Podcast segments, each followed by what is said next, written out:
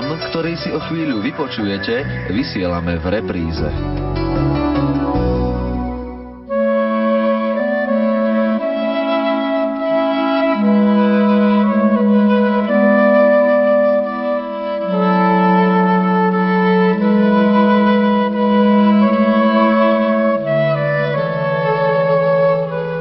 Domov je chladná voda v zarosenom džbáne. Domov sú ruky, položené na stole v nedeľnom tichu, po práci, prázdne a čakajúce, rozhodujúce. Jediné, ktoré vytvárajú dejiny. Domov sú ruky, na ktorých smieš plakať. Skryjú tvoju tvár, vlhku od potu a od slz. Môžu pritúliť, zachrániť a zohriať. Ale aj priložiť prsty na hrdlo a stisnúť. Tieto slová napísal Miroslav Válek, jeden z našich veľkých básnikov. Niekoľkými jednoduchými vetami vystihol podstatu miesta, ktoré nazývame domovom. Doma sme tam, kde nám je dobre, kde cítime lásku, pokoj a kde sme v bezpečí.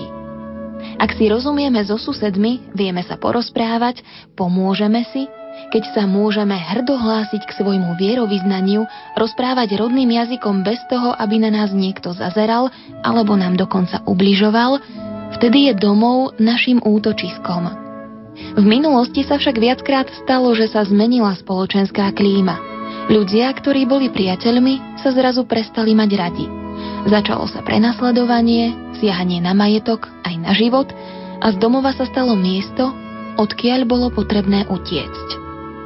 Na svete asi neexistuje štát, ktorý by obýval iba jeden národ. V každej krajine žijú okrem majoritného obyvateľstva aj príslušníci národnostných menšín.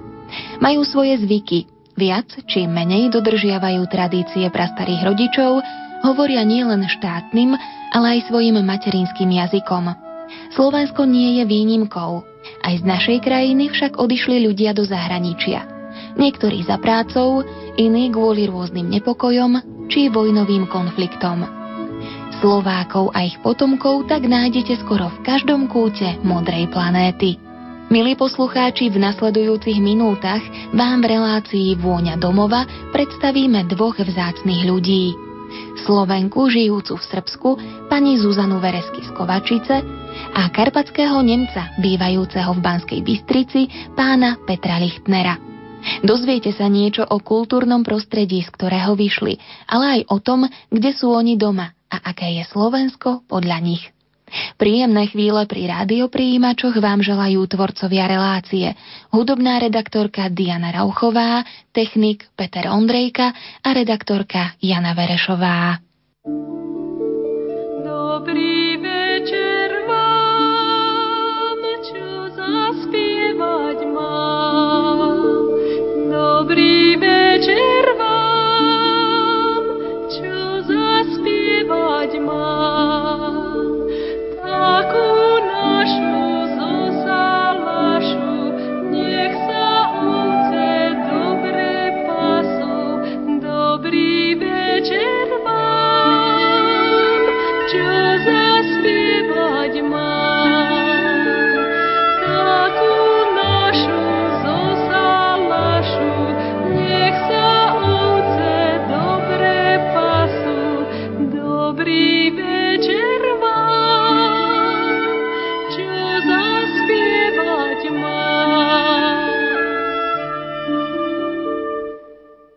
Pani Zuzana Veresky je známa maliarka, insitná maliarka z Kovačice. Mnohým z vás, milí poslucháči, sa možno Kovačica spája práve s insitným umením. My sme využili príležitosť, že pani Zuzanu Veresky máme medzi sebou a spýtali sme sa jej najprv na to, ako sa ona sama dostala k tomu, že tvorí výtvarné umenie.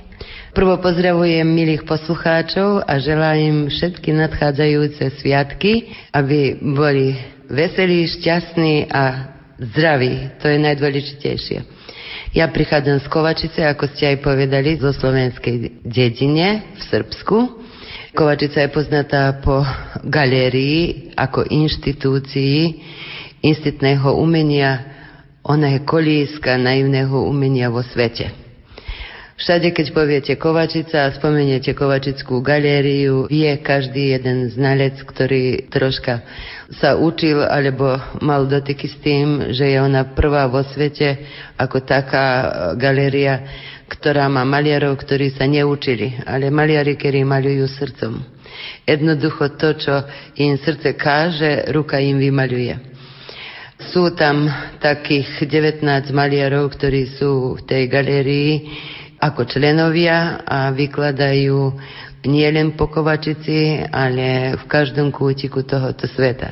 A ja tak tiež už malujem takých 30 rokov, no ale že by ste nemysleli, že len malujem. Ja som celkom obyčajná žena, robím všetko po dome, čo načím a na veky, keď mám voľný čas, neutekam k televízii, ale malujem. Nikda nerozmýšľam o tom, či to bude deň, či to bude noc. Maľovať sa nedá na silu, len tedy, keď človek má jednoducho voľa, čo ho potiahne. Neviem si to vysvetliť, ale už 30 rokov maľujem, ale jednoducho niečo vás zavolá k tomu prázdnemu plátnu a už vznikne tam vaša myseľ, ktorú prvo si znázorníte asi, čo budete maľovať a z toho sa vypletie, vytká edomobraz. No ako som vám povedala, tak tých 30 rokov moje obrazy ma odviedli po celom svete. V každom kútiku som bola od Španielska do Malézii, od Malézii do Afriky, aj to na viacerých mestách v Afriky. Izrael, kde som mala samostatnú výstavu, aj to dva raz. Samozrejme, bola som aj v Jeruzaleme na Pána Kristovom hrobe aj všetko, čo ma lákalo, mi pokezovali. Z druhej strane som bola Cyprus, Švajčiarsko, predstavujem si mapu a tak voľa, ako chcem sa do toho dať, ale možno sa ani všetko nespamätám. V európskych zemách som všade vystavovala. Vo Francúzsku napríklad som bola len 5 raz, v New Yorku, v Londýne. Dosť je zaujímavo, keď sa cestuje tak, vidí sa všeličo iné, vidí sa vždy ľudia iných národností, iných povahov, iných skúseností. A keď vidíte tých ľudí a hneď zažijete s nima na ich pôde, ako žijú, čo robia, tak hneď si viete predstaviť, porovnať to u nás doma a to tam. Ale vždy, keď sa vrátim, som veľmi šťastná. Doma je len doma, tak aj moja starka na veky hovorili.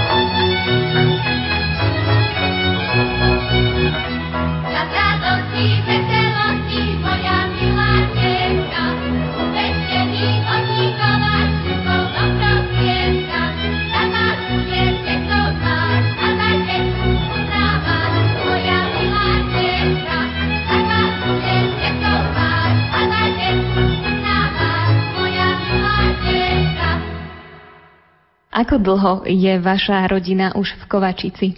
Kedy prišli vaši predkovia a možno odkiaľ zo Slovenska, ak viete? No, moji predkovia prišli viacej už ako 200 rokov. Moja rodina pochádza okolo Zvolena a ja som šieste koleno už na dolnej zemi. Ale vidíte, my sme si svoj slovenský jazyk zachovali. Zachovali sme si folklór, zachovali sme si tance, spevy, všetko, čo sa mohlo zachovať obhajujeme to, dieťa, keď sa narodí, prvé slovo musí prehovoriť po slovensky a potom po srbsky, ale ináč v našej obci, v našom okrese sa vyučuje škole na štyroch jazykách a v okresi sú 23 národnosti. Takže my sa píšeme, že môžeme ako Slováci predstavovať tam Slovákov, že máme tú slovenskú reč zachovanú, ako aj slovenskú gymnáziu a tak. Takže keď prídem na Slovensko veľa raz, neviem ani presne, kde som doma, kde patrím, či mi je dom na Slovensku a či mi je dom tam. Ja sa podednako dobre cítim. Je ten život tu na Slovensku z toho, čo ste mohli vidieť, iný ako u vás v Kovačici? Iný je. Iný. Myslím si, že Slováci na Slovensku si nezachovali toľko krojov. Myslím si, že sa to tak zanedbalo, lebo ste doma ste Slováci na Slovensku slovenskí. A my sme Slováci v Srbsku, tak si obhajujeme všetko slovenské.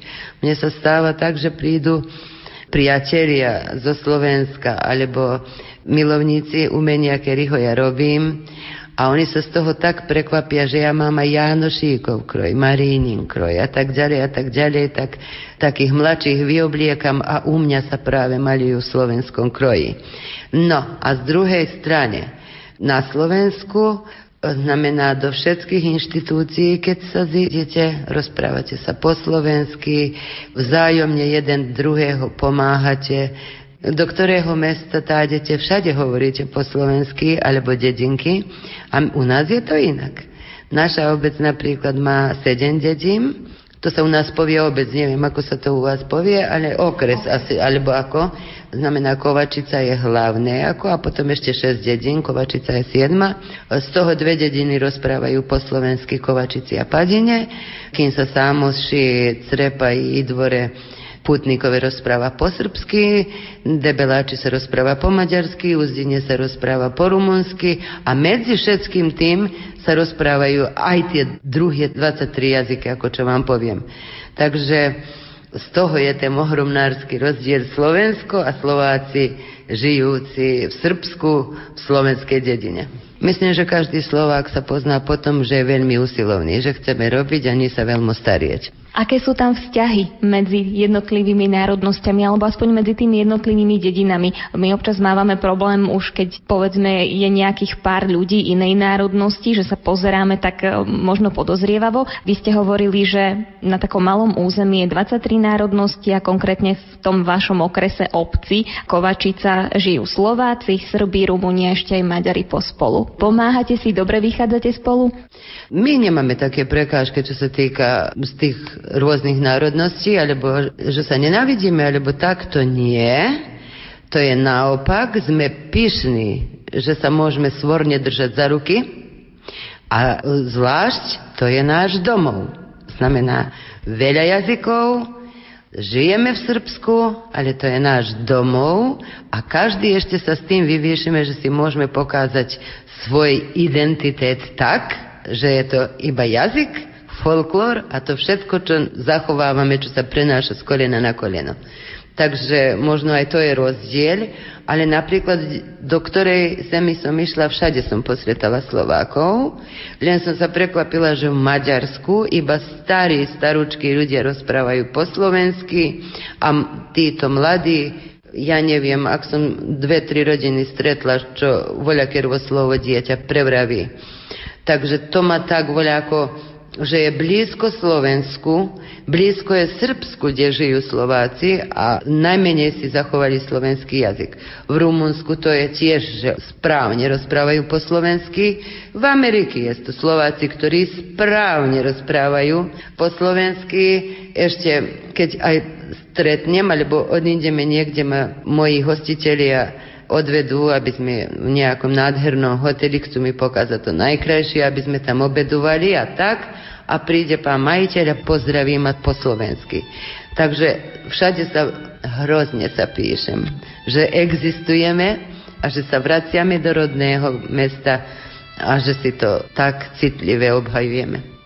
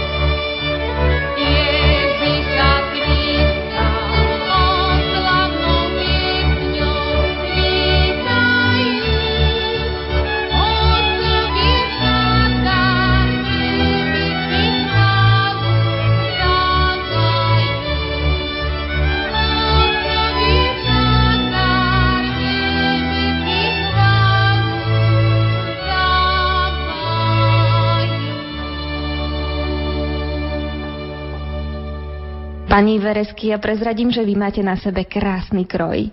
Je čierny, ale má na sebe modrú čipku a takisto rúžovú stúžku a je vyšívaný nádherne farebnými kvetmi. Toto je typický kroj pre kovačicu? To naše prastara máme doniesli od zvolená, ale toto už je troštička tak akože zmoderni- nie zmodernizovaný, ale je to iné látky, inakšia možnosť, aby sa to vyšilo. Takže inakšie tie hodbáby, s ktorými sa vyšíva. Takže toto je taký jeden kroj, kedy vidíte na mňa rôznofarebný, pestrý ako dúha, aby som to priblížila poslucháčom, ako naše obrazy z Kovačici. Presne znamená tú slovenskú takú viac farebnú vzorku, to si chránime, to prenášame všade. Konkrétne som chcela povedať, že je toto taký ako sviatočný kroj, v ktorom chodím na vernisáž, do kostola, na plac si nakúpiť, alebo na trh, ako to povedia. Odchádzam na rôzne svadby a tak ďalej a tak ďalej. Potom je to podlejší kroj, v ktorom chodíte do dedine, do obchodu a tak ďalej. A je to modrotlač, čo je poznatá aj tu na Slovensku.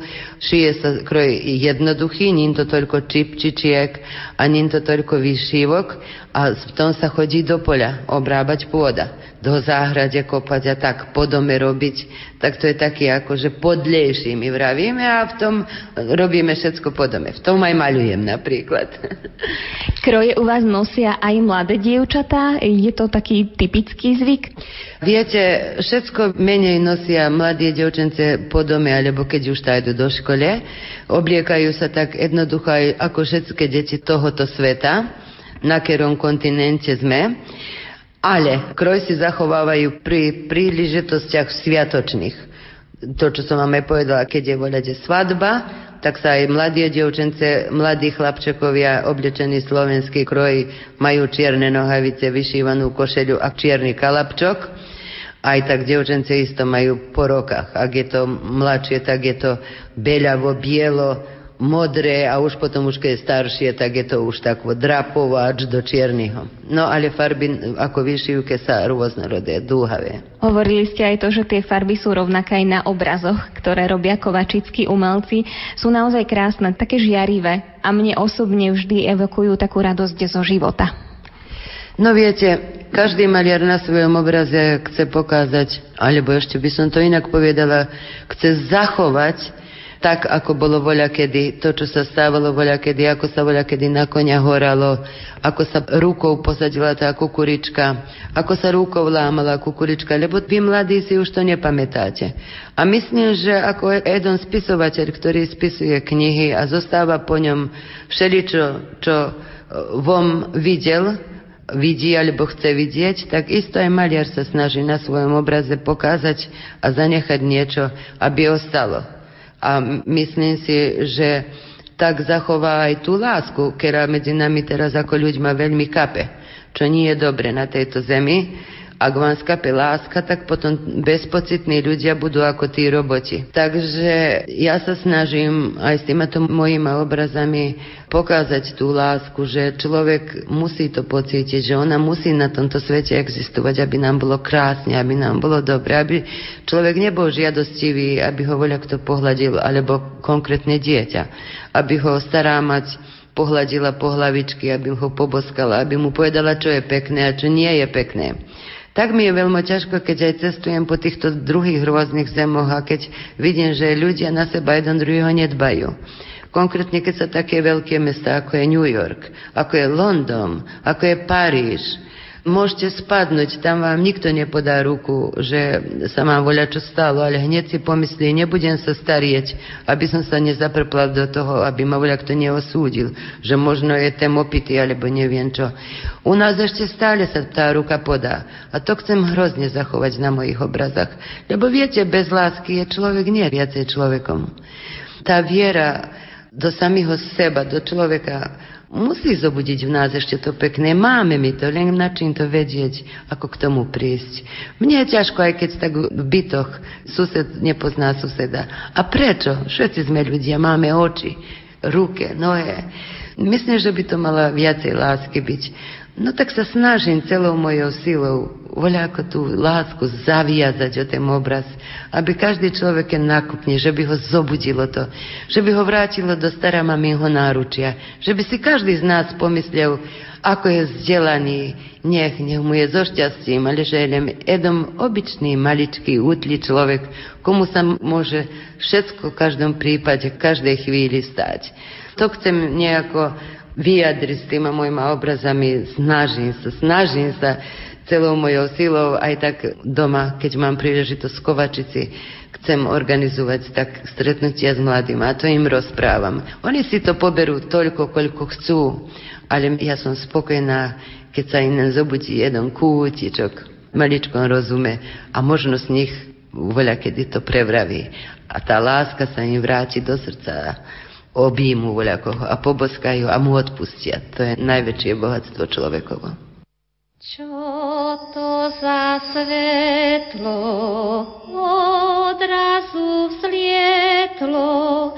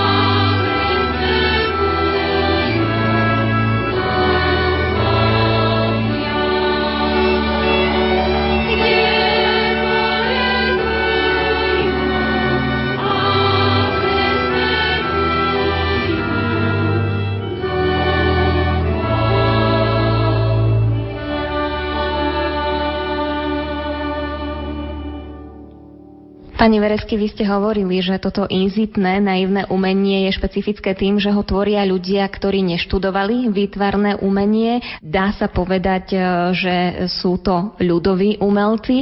Napriek tomu vy si vymieňate medzi sebou kovačickí umelci nejaké skúsenosti, radíte si navzájom, alebo chodíte napríklad do škôl a robíte prednášky deťom alebo nejaké tvorivé dielne, krúžky, učíte ich, ako by malo vyzerať toto kovačické umenie. Práve že nie.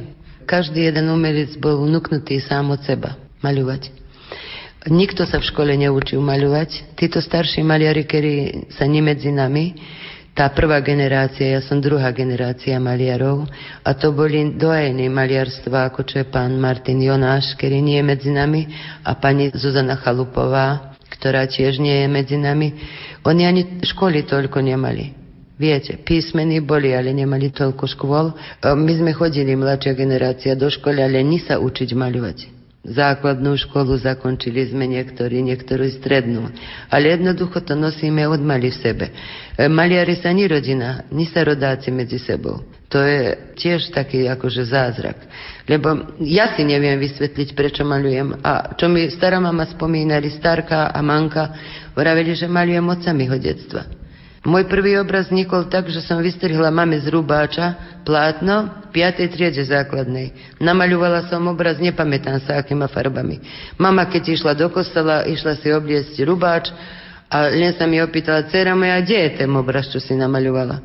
Lebo ja som vedela, že sa to maľuje na plátne a nemala som čo, tak som vystrihla z toho rubáču. No ale myslím si, moji rodičia boli sedliaci a myslím si, že práve v tom, že mi oni nebránili to, čo som robila, nevravili, nevadili sa na mňa, podržiavali ma v tom, vrali, že od mali som im obmaľovávala steny, okná znútra, keď bolo zima, tak som maľovala znútra, skla som im pomaľovala.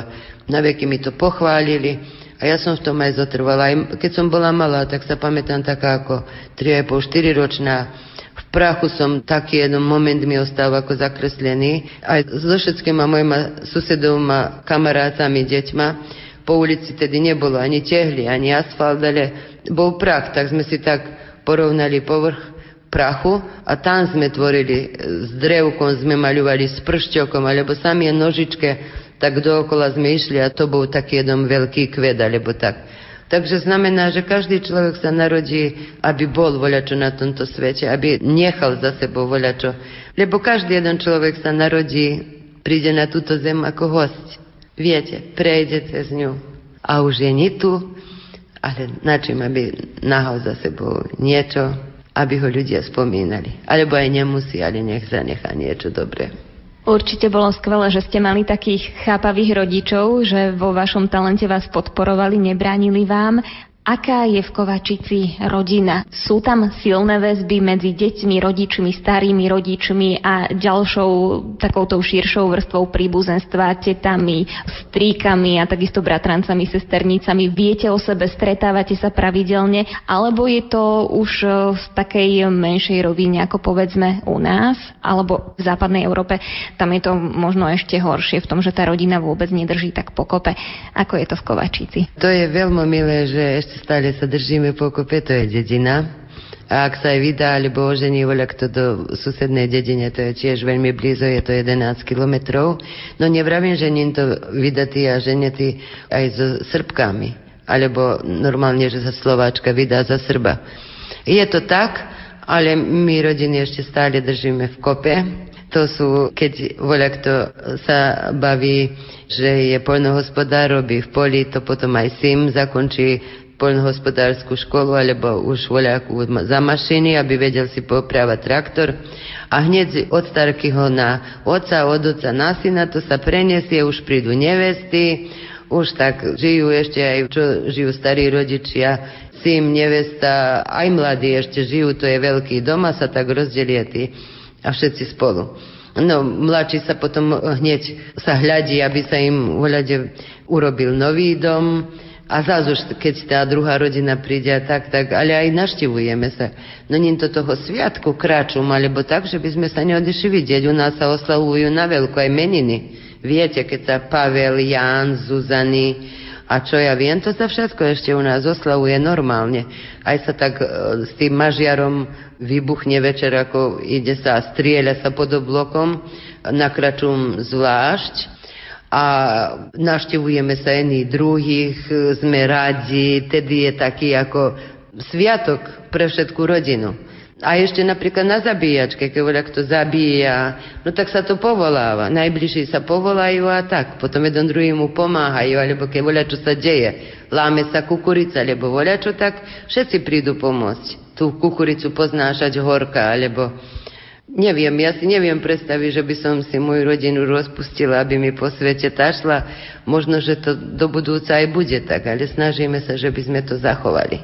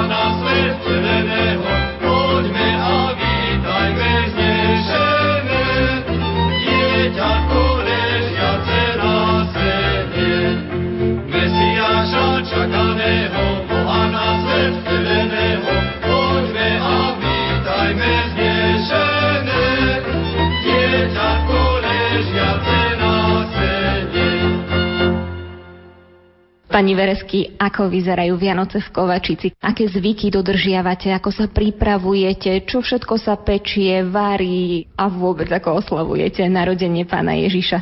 Veľmi krásne. Prvo prichádzajú Adam a Jevi. Tu sa za večer robia pečenie krumple s klobásou. Ešte kto má meniny, tak sa to chodí aj oslavovať. Potom sa v noci chodí do kostola spievať. Tá omša sa održí normálne. Veľa strončekov, alebo u nás sa to povie kriskindel sa podperujú normálne ako aj tu. Každý má, aj to ťažíme, aby to bol živý, živá halus v dome, aby to aj voňalo. No tak tiež, keď na tie Vianoce sa sadne večerať, tam sa pekne rozreže jablčko, všetky také zvyky, myslím, že tie čisté slovenské ostali zachovanie sa vynášajú.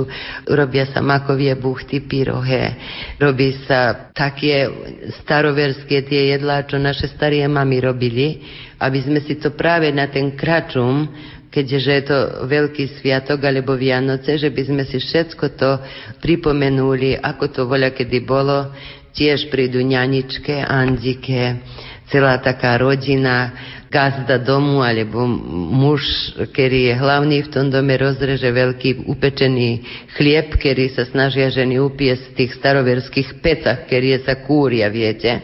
Tak sa za tie sviatky pečie chlieb a potom sa to tak prekrojí, požehná a rozlučujú sa troška oreche po chyži, tak popod ten stronček a tak je to veľmi milé a to snažíme na veky sa, aby ten sviatok naozaj bol taký rodinný sviatok, pokoj, že by bol. Som si všimla, že tie daríky sa u nás telko nekupujú ako vo svete, viete? Viacej, keď za ten sviatok sa darík, tak sa snažíme ručne urobiť starká uštrika ponožky, viete? alebo voľačo z rukou, aby sa to urobilo, aby sa darovalo dieťaťu, alebo že by voľa kto voľa komu venoval. Viacej takvo zo srdca, čo sami ako stvoríte, alebo sa odnesie koláč sa daruje, alebo tak. Som si všimla, keď tak táďem do tých cudzích zemov, že tam sa idú pretrhnúť, čo veľmi kupujú. A ja sa tak potom zastanem a sa pýtam, a prečo ten sviatok má existovať kvôli tým daríkom, alebo aby sa pocítila tá krása, láska, tá rodina. Tak neviem, či chybíme my a či chybí, chybia títo, čo nakupujú tak veľa daríkov. U nás je nie toľko dôležité tie daríky pod stanočok. Hej, dá sa, ale väčšinou ručne robeno. Kto čo vie, aby podaril tomu, koho má rád. A tak si potvárame tie darčeky a sa radujeme spolu. Neviem teraz, či ste v Kovačici evanielická alebo katolícka dedina. Vy chodevate aj na polnočnú svetú omšu, chodia u vás koledníci alebo betlehemci, mládenci oblečení za troch kráľov. My sme evanielici v Kovačici, ale máme aj katolíkov. A máme aj pravoslávnych. Srbi sa pravoslávni. Keďže Slovenská Vojlovica, tam chodí Betlehem, tam chodia všetci, všetko to, čo ste vypovedali, znamená, že ja si myslím, že zo Slovenska rodiny z ktorého kraja prišli, takú vieru si so sebou doniesli. My sme prišli okolo zvolena, vravím vám, zachovali sme si to, ale druhí Slováci, napríklad, čo prišli do Kysáču, čo prišli do Bážského Petrovca, oni majú už troška inakšie kroje, už celkom inak to sviatke održiavajú, inakším jazykom sa rozprávajú, o Vojlovici sa rozprávajú ako v Bratislave. Oni nemajú tak L ako my, ale L používajú. My takým mekým to rozprávame.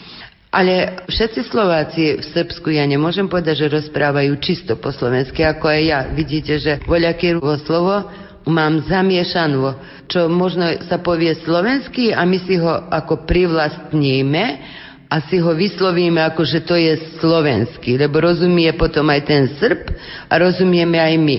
Ale čo vám ešte myslím povedať je takú skutočnosť, že keď susedky sadneme si, takže niekedy sa stane, že počneme jednom recept do kuchyni rozprávať si po slovensky a završíme na rumúnsky. Takže každý už aj vieme z každého jazyka po trošky, viete. A aj deti sa snažia prehovoriť aj tým jazykom, čo mu rozpráva susedové dieťa. Lenže Padina je takých povedať 90 po 100 Slovákov, v Kovačici už troštička menej, ale sú.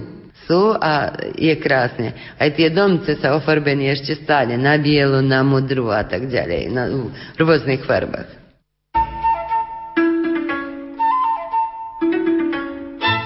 Vianoce s Radiom Lumen.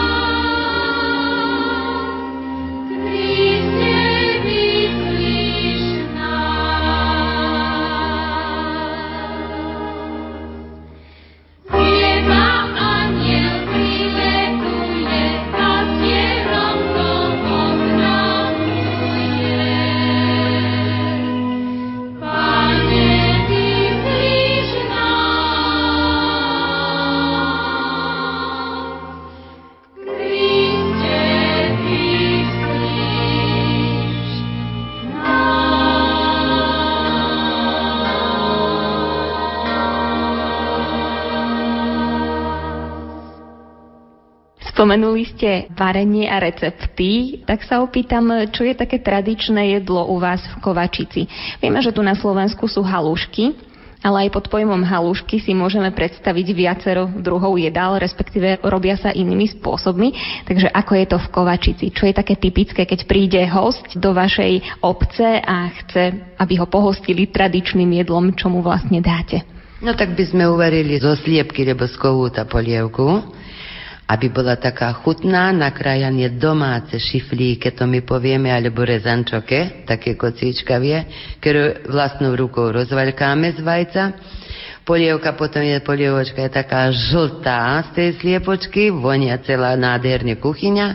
Potom to meso uvarené popražíme na vytrepanom vajci pomiešanú s múkou. To sa volá praženica. Na tej praženici upražíme to meso uvaríme alebo upražíme krumple, uvaríme paradajkovú omáčku, to podávame ako keď polievku zjeme, potom podávame takúto akože varenú opraženú meso a potom už upražíme klbásu alebo upečieme v peci klbásu, rôzne mesa ešte také, potom sa podávajú kompoty, hrozno, konkrétne teraz v zime, hrozno, alebo napríklad s kajsou, potom dúle, lebo väčšinou my nejedávame kyslovo s takým, ale jedávame sladko s mesom.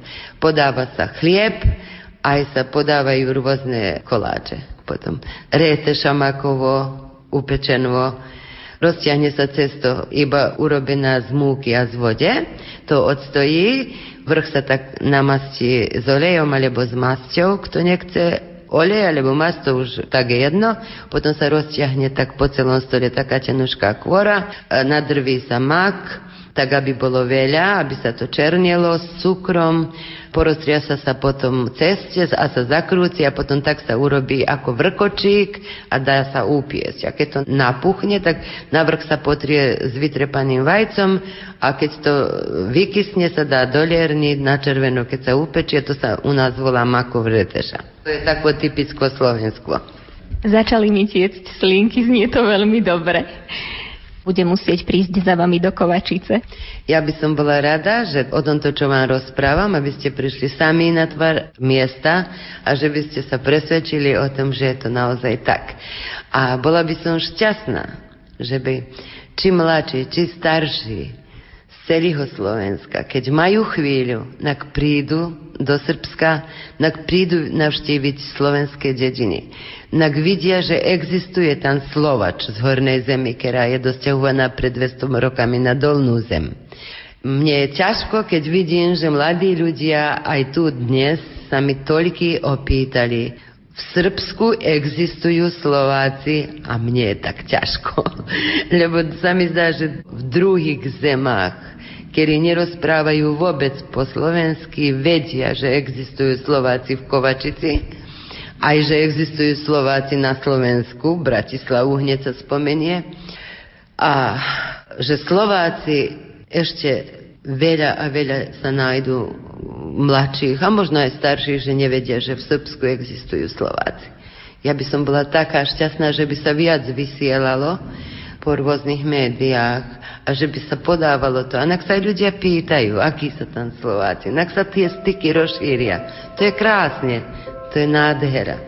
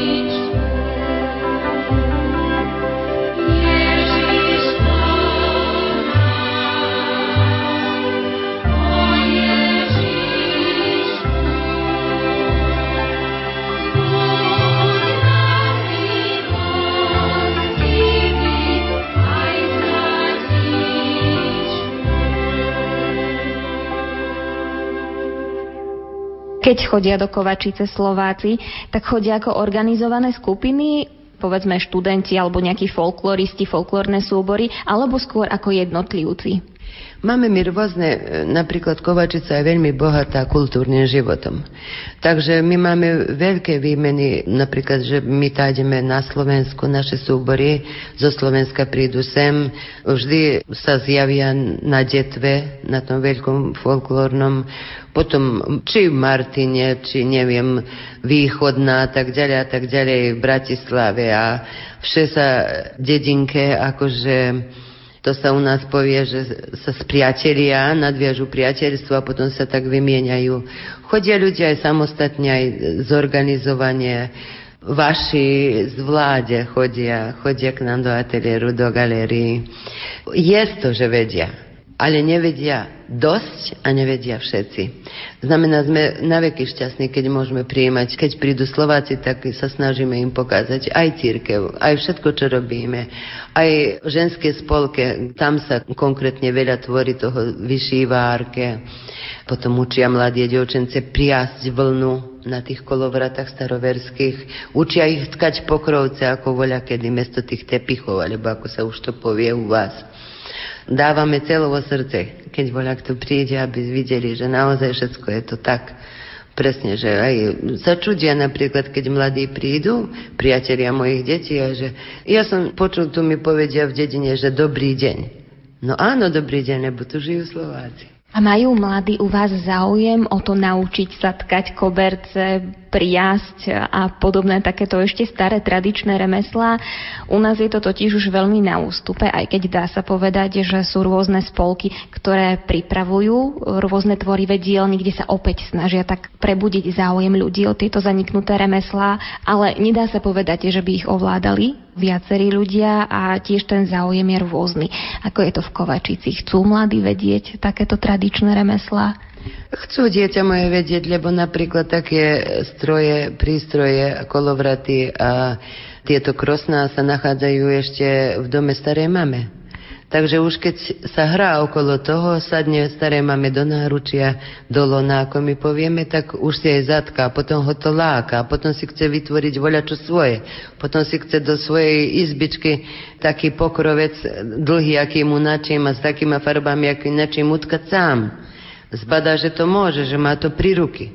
No tak to sa môže tak väčšmo obhajovať. A v veľkých mestách, keď ty máš domu odísť na pol hodiny, aby si tam si troška zatkal a si pomyslíš, že ty na ten druhý deň nemôžeš doma to urobiť, ale zase to ísť do tej dielny, tak možno je to preto tak. Aj viacej ľudia tratia to Slovensku, alebo to tie kroje, aj to všetko, čo sa má tradíciu zachovať v bytovkách. Tam neexistuje možnosť držať všetko toto náradie, aj to, aby stará mama ťahala za sebou a to viacej sa na dedinách. U nás je ešte stále dedina, čo sme, myslím, že z toho sme ešte stále šťastní dedina a celý svet je u nás. Takže zachovávajú si to. No. Každý sa píše, keď vie voľa čo urobiť, keď si vie sami uštrikať ponožku alebo tak. No ale stáva sa, že je to veľa aj študentov, ktorí prichádzajú sem do Bratislave, či do Nitre, či do Košíc, kde je to tieto veľké školy. Je to dosť našich detí, ktorí prichádzajú sem, ale myslím, že sa 80 z nich aj vráti domov. A voľa kto sa aj tu vydá, ožení a znovu korene vráti naspäť na Slovensko. Pani Veresky, vy už ste na začiatku pozdravili našich poslucháčov. Čo by ste im na záver nášho rozhovoru zaželali? Možno by som im povedala tak, že život je taký jednoduchý, že by sme sa snažili ho menej komplikovať a zaželala by som im ešte raz tú lásku, dobrotu, otvorené srdce, či k sviatkama, či celý rok a vieru v Bohu že ich to podrží. Prosiť o to, že by sa nám zachovalo ľudské niečo ešte stále, ak žije v nás a žije, len ho na čím prebudiť.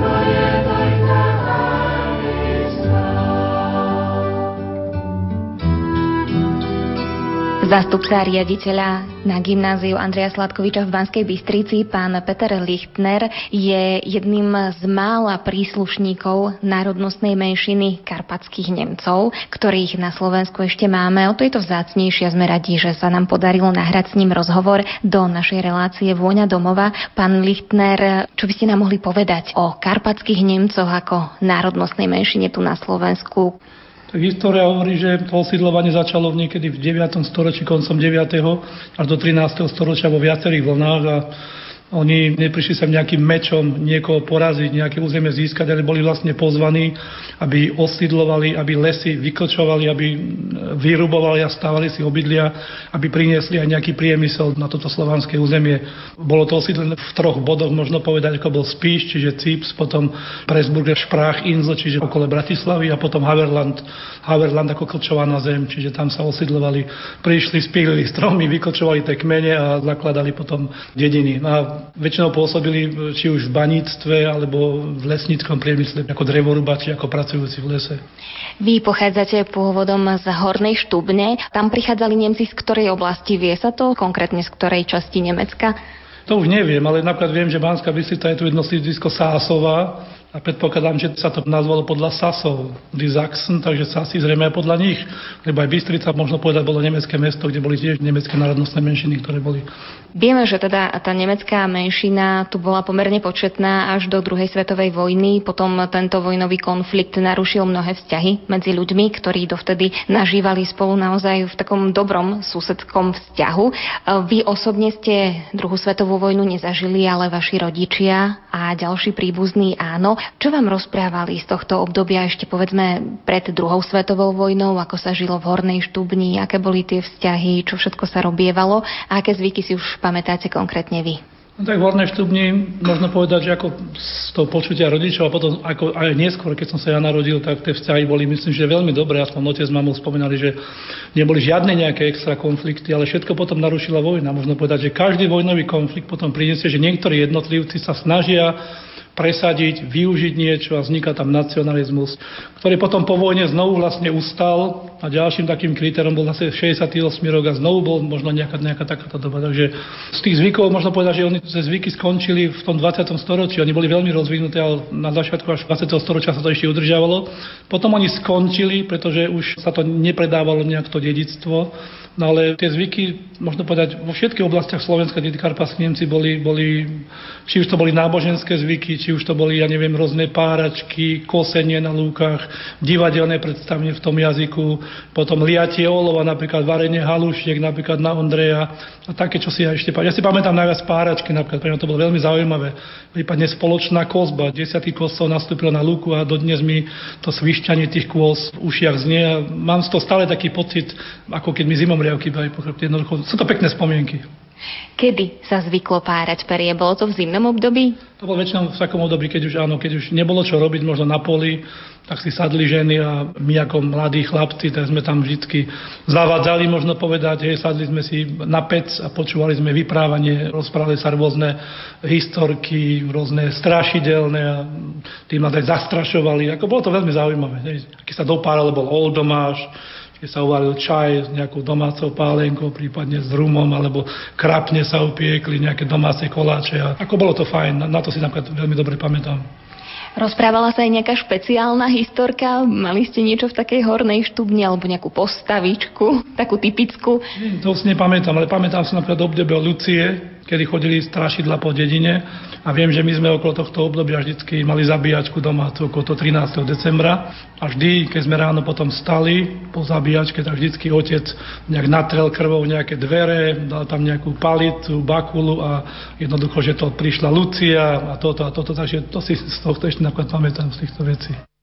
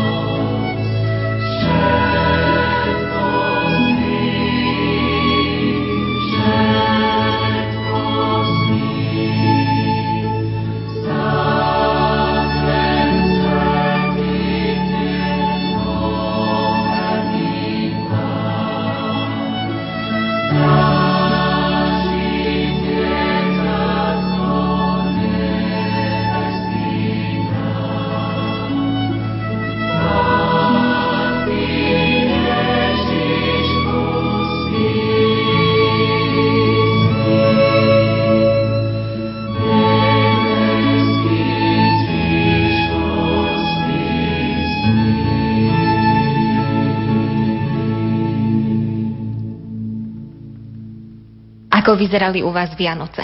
Vianoce boli pekné, no boli väčšinou chudobné, ale boli pekné. Stromček sa väčšinou vyšiel zjať do lesa, pretože otec s mamou pracovali v lese, takže buď si vyhliadli, Zločalo sa, však otec nemal problém aj s tou partiou a oni si potom to doviezli spoločne do tej dediny a rozobrali tie stromčeky. Väčšinou sa zdobil ten vianočný stromček až v deň, čiže na ten štedrý deň. Nás vyhnali rodičia pred z domu, Išiel som sa korčulovať, prípadne lyžovať a keď som prišiel, tak už tá vianočná atmosféra bola, bola veľmi pekná. Už to voňalo koláčmi, voňalo to kapustou, mesom a ako bolo to veľmi príjemné. Čo dodnes na tom veľmi rád spomínam. Ako ste zvykli zdobiť stromček? Dávali sa tam orechy, ovocie, medovníky, alebo dávali sa už tie sklené gule a také tie moderné ozdoby, aké poznáme aj dnes? Vtedy prevážalo najmä staniol, strieborný papierik a potom sa aj vatom zdobilo. No a takú, takú historku si spomínam, že jedenkrát nám zorel Vianočný stromček. Nie? Takže mali sme jednu pani susedu, ona bola pôrodná asistentka, bývala vedľa nás, no bola sama doma, tak sme ju pozvali, že na štedrý deň, ale chytila sa vata, my sme museli stromček vyhodiť von z okna, no a potom ma poslala mama do susedov, chod povedať sused, že už nemusí chodiť, alebo ak príde, tak strávime to na vonku na dvore, lebo stromček je už na dvore. Je. Takže aj to, tu mám tiež také spomienky napríklad z jedných Vianoc. Ako vyzerala tá štedrá večera u vás? Ako ste začínali? Aj ste sa modlili? Robili ste niečo špeciálne, napríklad medové krížiky na čelo a podobne? Áno, my sme vždy každé to jedlo začínali modlitbou, pretože sme boli nábožensky založení. Dokonca ja som robil kostolníka, s bratom sme zvonili v kostole, takže my sme išli najskôr odzvoniť, o 6. do 4. na 7 sa 15 minút dokonca až zvonilo a potom sme sa išli domov najesť. Dávalo sa nejaký peniažtek do rohu, potom sa niekedy aj jablko rozkrájalo, pamätám dnes. Med sa takisto používal s oplátkou, ale pečenou doma, ktorú nám piekli susedovci vedľa. A aké koláče? Tvarohové napríklad, ako to boli veľmi tvarohové a makové, na to si pamätám. Tie mi najviac chutili väčšinou, takže veľa tvarohu v tejto bolo ideálne.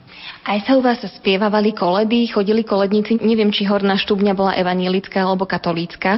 Horná štúbňa bola z prevažnej väčšiny katolícka, čiže prevážalo katolícke náboženstvo, ale koledy chodili, v tejto bolo dosť zaužívané, chodili pekne v maskách a zabúchali, zaspievali, dostali koláče, niečo prípadne vypiť a fungovalo to vtedy. A vy ste niekedy chodili ako koledník, či ako kostolník ste na to veľmi nemali čas? Ja som ako koledník veľmi nechodil, ale chodil som na fašiangy napríklad, hrával som v kapele, v dedinskej, mali sme ako hudbu, tak sme chodili ako hudobníci vždycky na fašiangy po dedine s ražňami, gitara, harmonika a ústna harmonika, bubny. No a s tým sme chodili, a s tým mám len skúsenosti ako koledník, nie, ale ako vyberač slaniny, klobásy, ktoré potom neskôr sa zložilo v sále v dedine kde sa potom uvarilo a večer bola zábava, sa to podávalo. Nosili sa u vás kroje? Pamätáte si ešte nejaký tradičný kroj z Hornej štubne? Na tradičný kroj z štubne si nepamätám, ale pamätám si kroje z Kremnice, ktoré sa podobali farbami vlastne banickým krojom, keď čierna tmavá farba, ale oni boli údajne vraj veľmi pestré. Pamätám si už len matne, lebo ja som už nezažil mi kroje.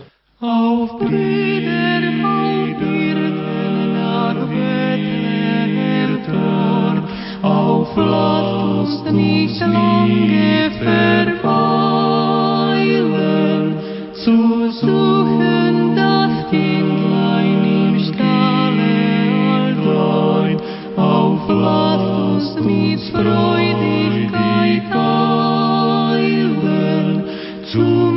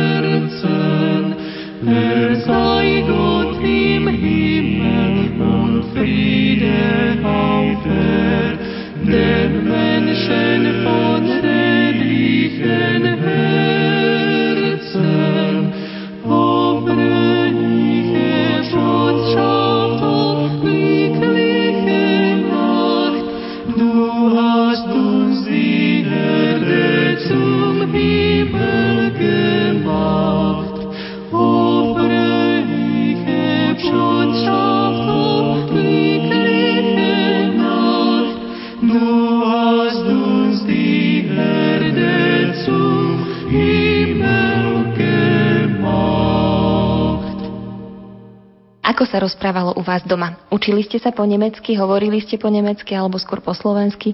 My sme tak, že moja mama ani veľmi dobre nevedela po slovensky, ani otec, takže oni na nás vždy rozprávali nemčinou ale takou Nemčinou vlastne tým nárečím a my sme odpovedali väčšinou už po slovensky. Starší dvaja bratia, tí ešte nemecky, ale my mladší dvaja bratia, my sme už odpovedali slovensky. Ale vedeli sme, rozumeli sme, vedeli sme rozprávať.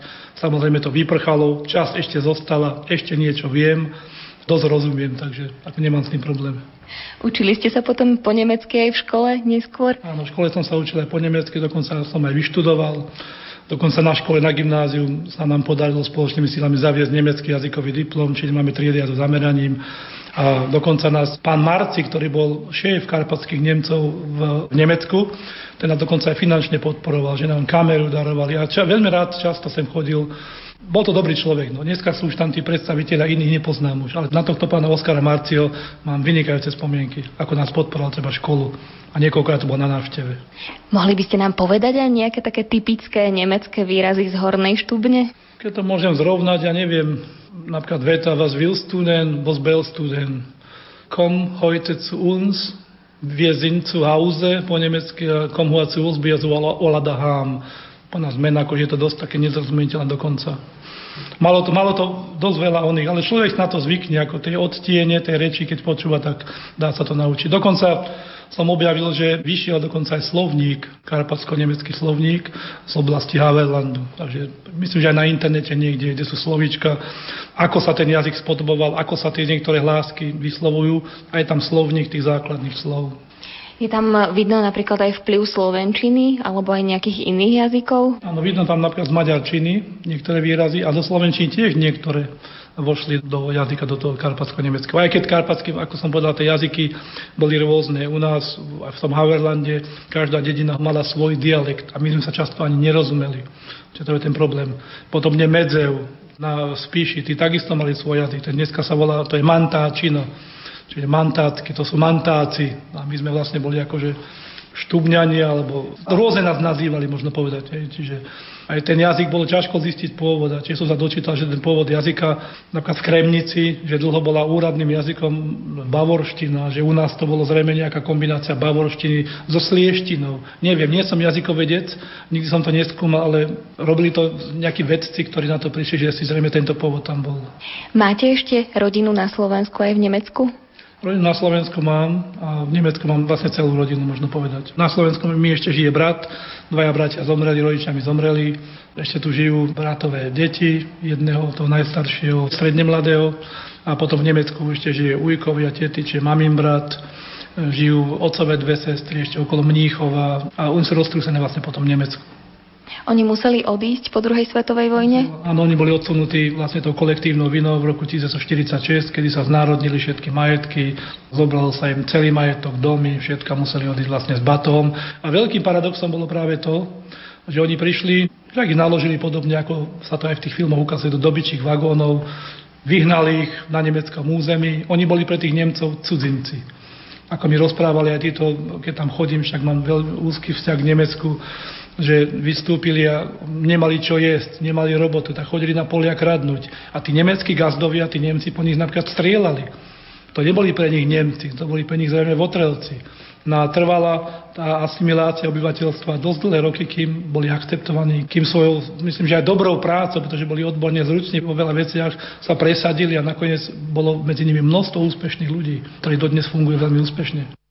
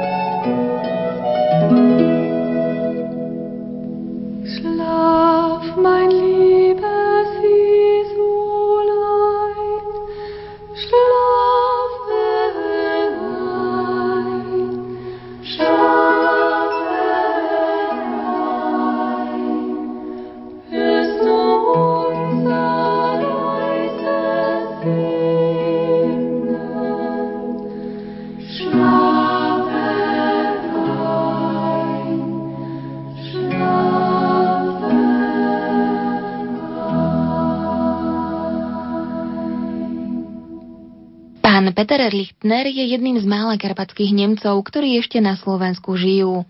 Jeho predkovia prišli na toto územie zrejme ešte v stredoveku. Po druhej svetovej vojne musela väčšina jeho príbuzných odísť do Nemecka. Na Slovensku zostali len jeho rodičia s bratmi.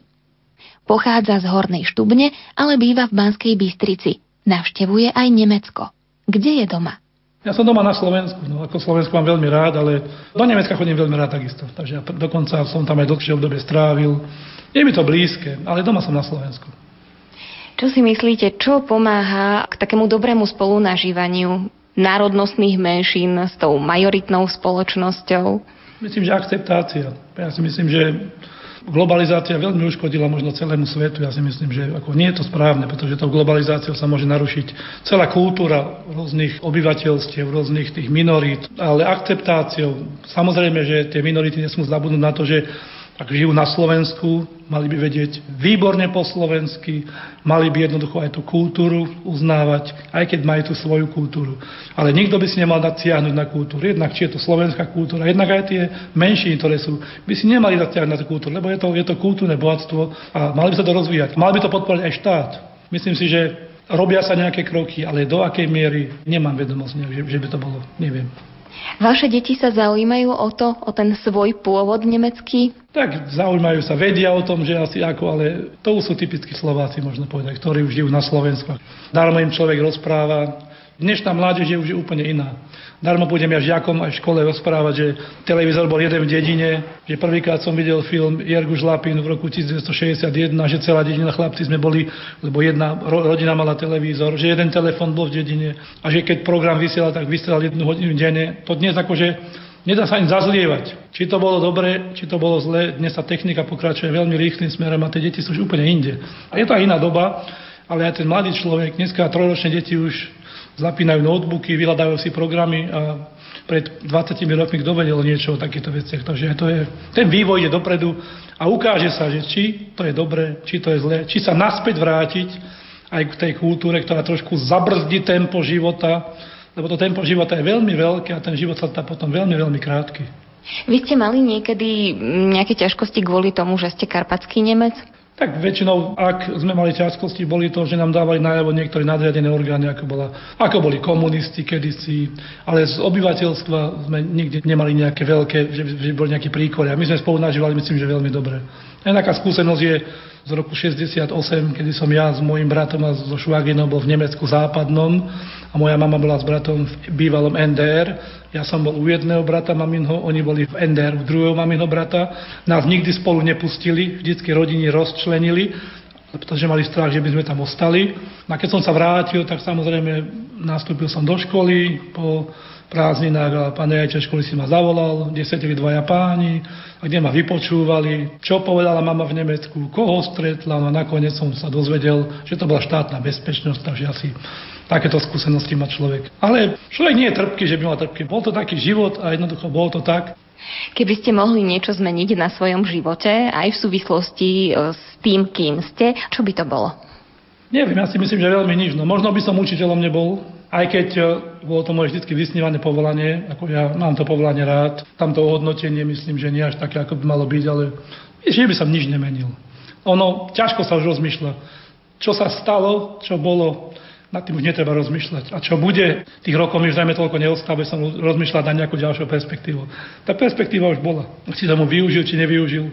Ja som spokojný, ja som šťastný, mám dobrú manželku, Keby som sa ešte raz mal ženiť, tak si zoberiem určite za ženu a v januári to bude 35 rokov, čo sme spolu, takže nikdy neboli nejaké hádky. No a myslím, že aj to niekedy patrí k, k životu, možno, že aj to je možno nejaká cesta, že mať niekoho blízkeho, o ktorého sa môže oprieť, porozprávať.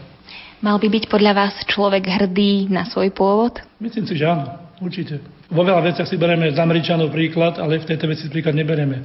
Keď Amerika je hrdá, každej škole americká vlajka. Všade sa hrá hymna, ľudia sa držia na mieste srdca, spievajú hymnu, čiže oni tú národnú hrdosť prejavujú. My sme, najmä Slováci si myslím, že nie sme takí hrdí. Možno keď tu nejaké fotbalové zápasy, hokejové, vtedy to možno stmelí ten národ, ale keď skončia majstrovstva, už sa to rozlepí. Ale iné národy myslím, že držia viacej spolu ako napríklad Slováci. Mali by držať spolu, každý národ. A mal by byť hrdý na ten pôvod.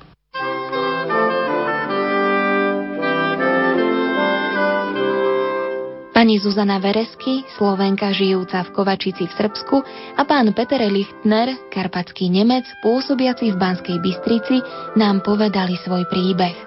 Ak vás ich slova povzbudili, potešili, či prinútili zastať na chvíľu a zamyslieť sa nad tým, čo pre vás znamená domov, v tom prípade sme splnili svoj cieľ. Na relácii Vôňa domova spolupracovali hudobná redaktorka Diana Rauchová, technik Peter Ondrejka a redaktorka Jana Verešová. Ďakujeme vám za pozornosť a rozlúčime sa ešte raz slovami Miroslava Válka.